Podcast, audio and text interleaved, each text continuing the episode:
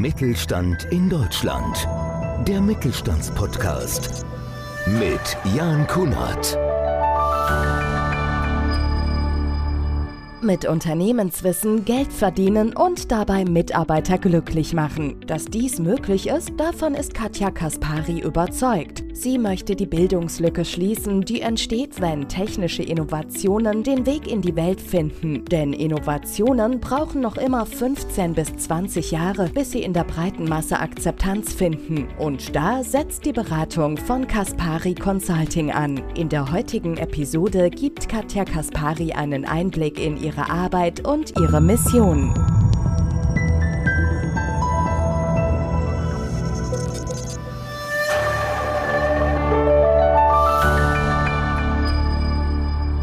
Unserem wunderschönen Kaminzimmer in München heiße ich Sie ganz herzlich willkommen, liebe Hörerinnen und Hörer, zu unserem Podcast Mittelstand. Auch heute natürlich wieder mit einem spannenden Gast. Bei mir ist heute Katja Kaspari, Expertin für innovatives Lernen und Digitalisierung. Sparen Sie Zeit und erhöhen Sie die Akzeptanz für technologische Transformationen. Wir beraten Sie zu Bildungsstrategien, Lernpfaden und digitalisieren Ihr Unternehmenswissen. Mit einem nutzerbezogenen Change Management gelingt Ihnen jedes Transformationsprojekt. Darüber wollen wir sprechen. Katja, freue mich sehr. Hallo. Zum Einstieg, was steckt drin in Katja Kaspari? Ja, ganz viel Erklärbär, sage ich immer in Kurzfassung. Ja, ich bin Expertin für vor allem Technikdidaktik und gehe in die Firmen und schaue, was sie für Wissen von A nach B transportieren müssen. Mache dazu die Konzepte. Das ist nicht nur Schulung, das ist auch nicht nur E-Learning, sondern es ist eine ganzheitliche Betrachtung. Und wenn es eine Bildungstechnologie sein muss, weil noch nichts da ist, führe ich auch noch die IT ein. Finde ich total spannend. Wie kommt man auf sowas? Wie bist du zu deinem Beruf, wie bist du zu deiner Firma gekommen? Ich mache das schon sehr, sehr lange. Ich habe das sogar studiert. Ich habe an der TU Darmstadt Bildung und Technik studiert, beziehungsweise Berufspädagogik. Und die Studienberatung meinte zu mir, suchen Sie sich eine Nische, sonst fahren Sie Taxi. Mhm. Das war die Ansage quasi am Begrüßungstag. Damals kam, das war 1999, kam das Thema E-Learning gerade auf. Und ich habe dann das ganze Studium darauf ausgerichtet. War immer der Exot, wenn ich in der Informatik oder in der Elektrotechnik saß, weil das gab noch keine Studienordnung. Und äh, so bin ich zu dem Thema gekommen. Für eine Frau schon relativ ungewöhnlich, oder? Ja, also ich habe immer ein großes Interesse an Technik gehabt, habe aber so einen blöden Glaubenssatz wie ich kann kein Mathe und habe mich deswegen nicht in die Informatik direkt eingeschrieben und hatte aber wirklich die Spielwiese an der TU und hatte großes Glück, dass mir der Präsident, also Professor Wörner, hat mir das damals alles anerkannt, was ich zusätzlich gemacht habe. Und das war mein großer Vorteil. Jetzt finde ich ja spannend, das zu erlernen und das zu studieren ist ja die eine Sache. Dann ein Unternehmen aufzubauen, wie kommt man dann an die ersten Kunden? Vielleicht kannst du aus der Zeit noch mal ein bisschen uns erzählen.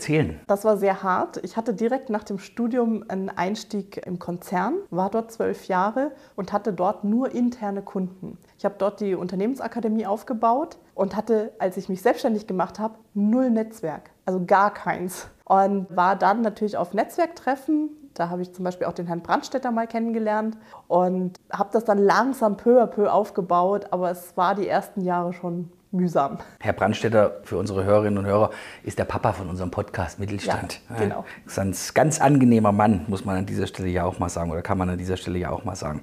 Einstieg gefunden, dann ins Business. Wie kann ich mir es jetzt vorstellen, wenn ich jetzt, oder wann kontaktiere ich dich, wenn ich jetzt der Unternehmer bin? Wie komme ich auf dich? Also es gibt unterschiedliche Lernanlässe. Also entweder gibt es ein neues Produkt, weil mhm. das muss an den Mann gebracht werden. Da müssen hauptsächlich so Außendienstler in kurzer Zeit geschult werden oder auch die Kunden oder die Händler. Oder es gibt einen neuen Prozess, weil es interne neue Software zum Beispiel gibt. Und dann rufen die Leute jemanden, der sich damit auskennt, der das vermitteln kann, meistens unter Zeitdruck. Jetzt stellen wir uns das mal vor, ich habe dich jetzt gebucht. Ich möchte, dass du mir hilfst, dass ich mit meinen Produkten weiter nach vorne komme, dass meine Mitarbeiter gut geschult werden. Wie läuft so ein Prozess ab? Wie kann man sich das vorstellen? Also ich lege sehr viel Wert auf ein ausführliches Erstgespräch. Also Zielgruppenanalyse ist das A und O. Also wo steht das Unternehmen, sowohl bildungstechnologisch, also gibt es zum Beispiel ein Lernmanagementsystem, gibt es ein internes Team, was auch schon Content produziert, gibt es eine Agentur, mit der man verpartnert ist. Also sowas erfasse ich da erstmal und natürlich, wer ist die Zielgruppe? Wer braucht das Wissen? Es gibt nämlich kein Training von der Stange. Also eine Riege von Vertriebsleitern braucht ein anderes Training als zum Beispiel die Fachhandwerker, die dann irgendeine Technologie einbauen. Und das schaue ich mir sehr genau an und dann erst gehe ich in die Konzeption. Dann gehst du in die Konzeption, entwickelst einen Plan. Mhm. Und wie geht es dann weiter? Genau, also ich entwickle ein Grobkonzept, also einen sogenannten Lernpfad. Und da können Bestandteile drin sein von E-Learning, es kann ein Live-Online-Webinar dabei sein oder auch der QR-Code auf der Maschine mit dem Ersatzteilkatalog oder auch einem Hilfevideo. Und das stelle ich dann vor. Der Unternehmer sagt, passt. Dann schauen wir natürlich noch das Budget an. Man kann für kleines Budget entwickeln, man kann für mittleres Budget entwickeln und nach oben gibt es natürlich keine Grenze. Und dann setzen wir das um. Finde ich total spannend. Wie schwierig ist es für dich, sich in, sind ja unterschiedlichste Produkte, die man dann erlebt, sich da hineinzuarbeiten? Da habe ich so ein bisschen mein Hobby zum Beruf gemacht. Ich liebe es zu lernen. Mhm. Also mir wird sehr schnell langweilig und deswegen brauche ich immer mal wieder neues Futter fürs Hirn. Aber natürlich kann ich nicht alles bis in die Tiefe können. Den Anspruch habe ich gar nicht. Üblicherweise stellt der Unternehmer einen Fachexperten mir zur Seite. Den brauche ich auch nicht jeden Tag und nicht 1000 Stunden, sondern es gibt zwei feste vereinbarte Termine. Meistens so zwei Stunden, wo der mir zum einen erstmal Input gibt, alles, was er da drin haben möchte in diesem ganzen Lernpfad und dann nochmal zur Qualitätssicherung. Total spannend, also unvorstellbar für jemanden, der jetzt aus einem ganz anderen Bereich kommt. Was sind für dich persönlich die größten Herausforderungen an deiner täglichen Arbeit? Die größten Herausforderungen ist tatsächlich, dass Personalprozesse nicht so durchdacht und analysiert sind wie Maschinen- oder Fertigungsprozesse. Also wir legen unheimlich viel Zeit und Geld in die Optimierung von Fertigungsprozessen zum Beispiel, aber in die Schulung der Mitarbeiter oder wie kommt ein Mitarbeiter von A nach B, da investieren wir nicht so viel Zeit mhm. und häufig fehlen einfach die Details und wenn man was beschreiben und erklären muss, dann braucht man einfach Details und die einen sagen, super, dass du diese Fragen stellst. Genau das brauchen wir, ist auch der Blick von außen. Und die anderen sagen, ja, du machst doch eigentlich nur Training, warum stellst du diese Fragen? Das haben wir nicht geklärt. Da muss man gucken, wo man reinkommt. Manchmal ist es wirklich sehr dankbar und es macht auch große Freude, weil man auch wirklich insgesamt das Unternehmen noch mal ein Stück weiterbringt. Und manchmal ist es auch ja doch recht politisch, was da manchmal zugeht, aber am Ende wird es gut. Wie lange dauert so ein Prozess? Wie kann ich mir das vorstellen, wenn ich als Unternehmen sage, Mensch, ich möchte jetzt, ich brauche Hilfe für meine Mitarbeiter, für mein Produkt. Wie lange dauert so ein Prozess, bis sowas dann für dich mit dem Kunden abgeschlossen ist? Also ich sage mal, es kommt darauf an, wie viel, wie viel Mitarbeiter und Standorte das betrifft. Dieser Lernanlass, also wenn es jetzt an einem Standort ist, die haben zehn neue Leute eingestellt, da sind wir relativ schnell durch. Wenn sie ihre Prozesse klar haben, ist es auch nochmal sehr beschleunigend natürlich. Ja, ich sage jetzt mal, wenn man so einen kompletten Lernpfad mit E-Learning-Anteilen produziert und sich Gedanken macht, wie läuft so ein Live ab, haben wir vielleicht noch einen Praxistag, kann man so ungefähr mit einer Laufzeit von drei Monaten rechnen. Wie viele Kunden kann man gleichzeitig bedienen? Das finde ich auch total spannend, weil man ist ja mit dem, eigentlich mit dem Kopf dann in einem Produkt drin. Jetzt kommt aber der nächste Kunde, den möchte man natürlich auch nicht vertrösten, den möchte man ja auch auch bedienen. Wie läuft das ab? Ja, also ich habe ein Team hinten dran. Ich selber schaffe es einfach auch mental zwischen drei und fünf Projekten parallel zu arbeiten. Drei ist mir so das liebste Maß. Bei fünf ist schon, da muss man schon sehr mhm. aufpassen, in welchem Feld man sich gerade bewegt. Aber insgesamt kann man auch parallel arbeiten, weil meistens der Produktionszyklus ja, ein bisschen zeitversetzt ist. Ich habe es ja eben schon mal angesprochen, ich finde das ja total spannend, weil es ja doch, finde ich, ein ungewöhnlicher Beruf für eine Frau ist. Wann hast du gemerkt, war das früh als Jugendliche schon, dass du im, im, technischen Bereich unterwegs sein möchtest, später mal beruflich? Ja, schon. Ich habe es mir selber nicht zugetraut. Das ist tatsächlich ein Thema gewesen. Aber ich bin auf einem kleinen Bauernhof groß geworden. Ich kann sogar Traktor fahren. Und äh, mein Vater hat mir halt auch so das Reifenwechseln beigebracht, Zündkerzen wechseln. Und ich hatte schon immer so einen technischen ja, Fable ist jetzt vielleicht übertrieben. Ja, wobei, also ich habe so privat mache ich so Robotikbaukästen. Okay. und ja, meine Kinder interessiert es leider nicht. Und dann sitzt dann die Mama selber da und baut. Das ist so ein bisschen mein, mein Hobby. Genau, es interessiert mich. Finde ich total spannend. Was bereitet dir die größte Freude, wenn du morgens aufstehst und weißt, ach, ich habe wieder ein schönes Projekt? Was macht es für dich aus, dein Beruf? Also ich habe eine Mission, das klingt jetzt vielleicht ein bisschen hochgestochen, aber ich habe während meiner Studienzeit beim Fraunhofer sehr viel neue digitale Technologie getestet, also Eye-Tracking, digitales Whiteboard und sowas. Und ich habe gedacht, nach dem Studium komme ich raus in die große Welt und das nutzt jeder. Das ist fast 20 Jahre her. Und wenn man schaut, wo heute so ein digitales Whiteboard hängt, sind wir immer noch nicht da, wo wir sein könnten. Mhm. Und ich habe mir zur Mission gemacht, gerade technische Innovationen über Bildung nach draußen zu tragen. Das ist ganz wichtig, weil wir haben schlaue Köpfe in Deutschland und wir kriegen es nicht auf die Straße. Also ich bin total angetan von dem ganzen Thema. Das ist das, was für dich die größte Herausforderung ist, was dir am meisten Freude bereitet. Gibt es auch Dinge, die dich stören, die dich aufregen an deinem täglichen Business? Ja, das muss ich ein bisschen mit Vorsicht sagen. Das ist eigentlich ein bekanntes Thema, unsere Bildungslandschaft bringt leider Menschen hervor, weil wir eine negative Pädagogik haben, die sehr große Angst vor Neuem haben. Also die German Angst ist international wirklich auch ein Thema und die German Angst wird eigentlich schon in den deutschen Schulen gelegt, weil wir immer drauf schauen, was wir nicht können. Mhm. Und wenn dann was Neues kommt, ist natürlich das Bewusstsein, oh mein Gott, das kann ich nicht. Und wenn ich es nicht richtig kann, kriege ich vielleicht auch Ärger, so haben wir es in der Schule gelernt. Dann trauen sich die Leute gar nicht erst dran und dann ist man sehr behäbig, man ist sehr unaufgeschlossen gegenüber Neuem und das, der Grundstein wird in der Schule gelegt und das ärgert mich sehr. Was würdest du heute mit deiner Erfahrung der letzten Jahre nicht mehr machen oder anders? Ich würde gleich Personal einstellen.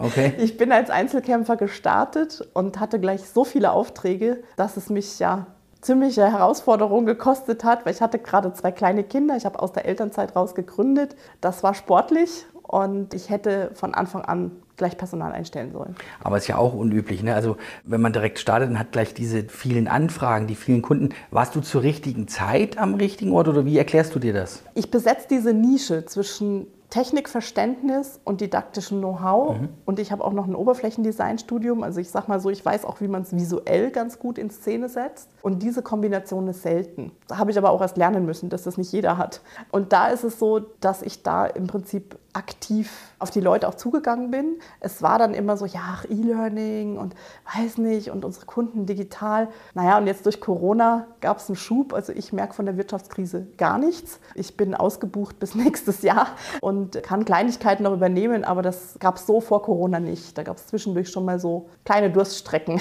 Hast du dir deinen Lebenstraum erfüllt mit deiner beruflichen Entscheidung? War es die beste Entscheidung deines Lebens zu sagen, ich gehe meinen eigenen Weg, ich möchte selbstständig sein? Ja, absolut. Also ich war im Konzern schon immer diejenige, die sich auch immer wieder neu erfunden hat und auch das ganze Team quasi mitgezogen hat. Und ich habe dann irgendwann gemerkt, das kann ich eigentlich auch machen für mich selbst. War natürlich, ich habe tatsächlich anderthalb Jahre gebraucht, um diese innere Entscheidung zu treffen. Ich lasse jetzt den sicheren Hafen mal links liegen mhm. mit einem sehr, sehr guten Gehalt und starte in die Selbstständigkeit. Aber es war die beste Entscheidung ever. Ist ja oft so, ne? man ja. hat einen, einen, guten Job, hatte ich damals auch und habe mich dann auch entschieden und das Risiko eingegangen, in die Selbstständigkeit zu gehen. Ich habe es bis heute auch natürlich nicht bereut und freue mich auch jeden Tag und auch gerade mit solchen spannenden Menschen wie mit dir hier beim Podcast Mittelstand zu sprechen. Also die Entwicklung ist ja, finde ich ja völlig verrückt. Also es kommen ja immer wieder neue Innovationen, neue Technologien. Wie schafft man das neben der täglichen Arbeit alles zu bewältigen, alles aufzusaugen? Also ich finde das ja völlig verrückt. Ja, also wie gesagt, man muss es gerne machen, man muss gerne lernen, sonst hat man verloren. Also im Moment zum Beispiel beschäftige ich mich mit dem Metaverse. Das ist eine Zukunftstechnologie. Ziel ist, also es kommt natürlich von Facebook, Metaverse-Konzern. Mhm. Ziel ist, dass der Computer nicht mehr zwischen dem Lernenden und der digitalen Welt steht, sondern man ist Bestandteil der digitalen Welt. Das heißt, man läuft da als realer Avatar in, in einer 3D-Welt, läuft man damit herum. Ist noch sehr, sehr früh, aber das muss man im Auge behalten, weil das wird ein Trend werden. Ist es deiner Meinung nach vielleicht auch viel zu viel Digitalisierung, gerade auch für den Alltag, für den jetzt nicht Unternehmer, ich sehe jetzt mal die Privatperson, um mal ein bisschen aus dem Thema rauszugehen? Ja, es gibt von der EU eine digitale Selbstcheckliste für digitale Alltagskompetenzen. Ich mache das bei manchen Gruppen und es ist sehr spannend zu sehen, wo sie stehen. Also da gibt es dann so Fragen wie, kommen Sie mit Online-Banking klar? Das können die meisten noch. Aber können Sie selbst ein sicheres Passwort vergeben und wissen Sie die Regeln dazu? Also das sind halt Basics, wo schon, ich sage jetzt mal, 80 Prozent der Leute Schulter zucken. Also wenn man jetzt nur im privaten Bereich guckt. Und äh, da gibt es so einige Fragenbereiche, wo man dann wirklich Aha-Erkenntnisse hat, weil man dachte, die Bevölkerung ist einfach schon viel weiter. Aber wir sind nicht so weit. Und auch die Digital Natives, wo wir immer sagen, ja, die sind ja mit dem Wischkastel da aufgewachsen, die können ganz gut Wisch-Wisch und TikTok und so. Aber eine vernünftige Google-Suche zum Beispiel, dass sie auch einen gezielten Treffer kriegen und die Quelle gut analysieren können, Ein absoluter Wahnsinn. Du hast eben von einer Vision gesprochen. Was sind deine Ziele und Wünsche für dich als Unternehmerin? Also ich würde gerne, das ist so eine mein Big Picture, irgendwann eine eigene Technikakademie haben. Mhm. Bin gerade auch dabei, Trainer aufzubauen. Ich habe jetzt Personal eingestellt, die auch konzeptionell unterstützen. Und das wird aber noch ein bisschen dauern, weil peu à peu. Aber das wäre mein Traum, dass die Leute einfach Innovationen zum Anfassen haben und ausprobieren und dann einfach dahin kommen können und noch so blöde Fragen stellen können. Gibt keine blöde Fragen. Sie können das einfach dann fühlen und erleben und dann sagen, das ist cool, das übernehme ich mit in meinen Alltag. Katja, eine Frage habe ich noch, die mich persönlich auch interessiert. Ist ja ein aktuelles Thema. Viele reden davon, auch viele Gäste, die bei uns hier im Podcast zu Gast sind, dass es zu viele Abiturienten gibt, viel zu viele, die studieren, der Mittelstand somit eigentlich auch geschwächt wird. Was kannst du aus deiner Erfahrung da sagen? Wie ist deine Meinung?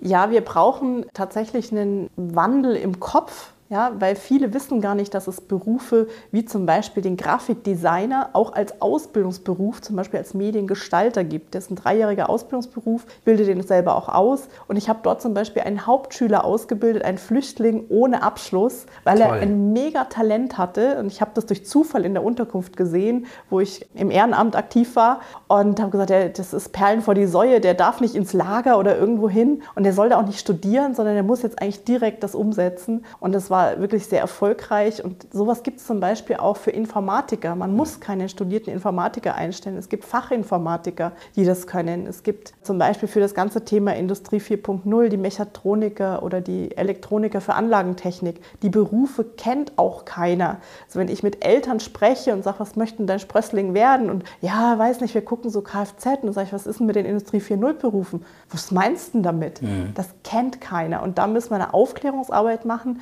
eine engagiere ich mich auch ehrenamtlich im Bundesverband Deutscher Berufsausbilder, um eben die Ausbildung publik zu machen, weil es reicht völlig aus und wir brauchen die Auszubildenden, aber auch auf einem hohen Level. Ist da vielleicht ein Umdenken auch angefragt, gerade bei Eltern, weil man hat ja oft auch den Eindruck, dass die Eltern sagen, ach, mein Kind muss studieren, ja, und dass man irgendwie denkt, wenn ich jetzt einen guten handwerklichen Beruf erlerne, wo man mittlerweile teilweise sogar mehr Geld verdienen kann als Studierender, muss dann Umdenken stattfinden, auch vor allem bei Eltern? Du hast ein Stichwort genannt, wir müssen müssen über Geld sprechen. Mhm. Also weil viele glauben, dass einfach berufsauszubildende Absolventen wenig verdienen oder weniger verdienen als Studierende. Also ein BWL-Absolvent oder ein Pädagogik-Absolvent verdient weniger als zum Beispiel ein Energie- und Anlagenelektroniker.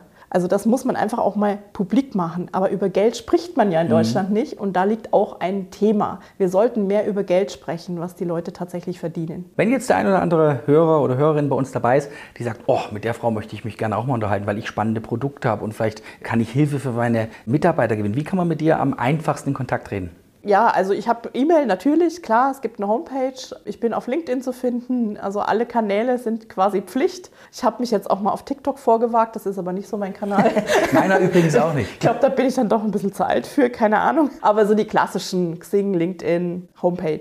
Da findet man Katja Kaspari. Fand ich total spannend. Vielen herzlichen Dank. Alles Gute. Dankeschön. Fürs Unternehmen. Und mal gucken, vielleicht sehen wir uns ja oder hören wir uns ja hier demnächst mal wieder oder so in zwei Jahren. Ne? Mal gucken, wie die Entwicklung weiter vorangeschritten ist. Aber die Frau ist ja jetzt schon ausgebucht. Finde ich großartig. Ganz, ganz herzlichen Dank. Hat mich sehr gefreut. Dankeschön. Das war schon wieder unser Podcast Mittelstand. www.podcast-mittelstand.de. Das ist unsere Webseite. Auch da gerne mal vorbeischauen. Ich bin Jan Kunert. Ich freue mich, wenn wir uns bei der nächsten Ausgabe hören. Bis dann. Machen's gut. Tschüss. Mittelstand in Deutschland. Der Mittelstandspodcast. Mehr Infos Mittelstand-in-deutschland.de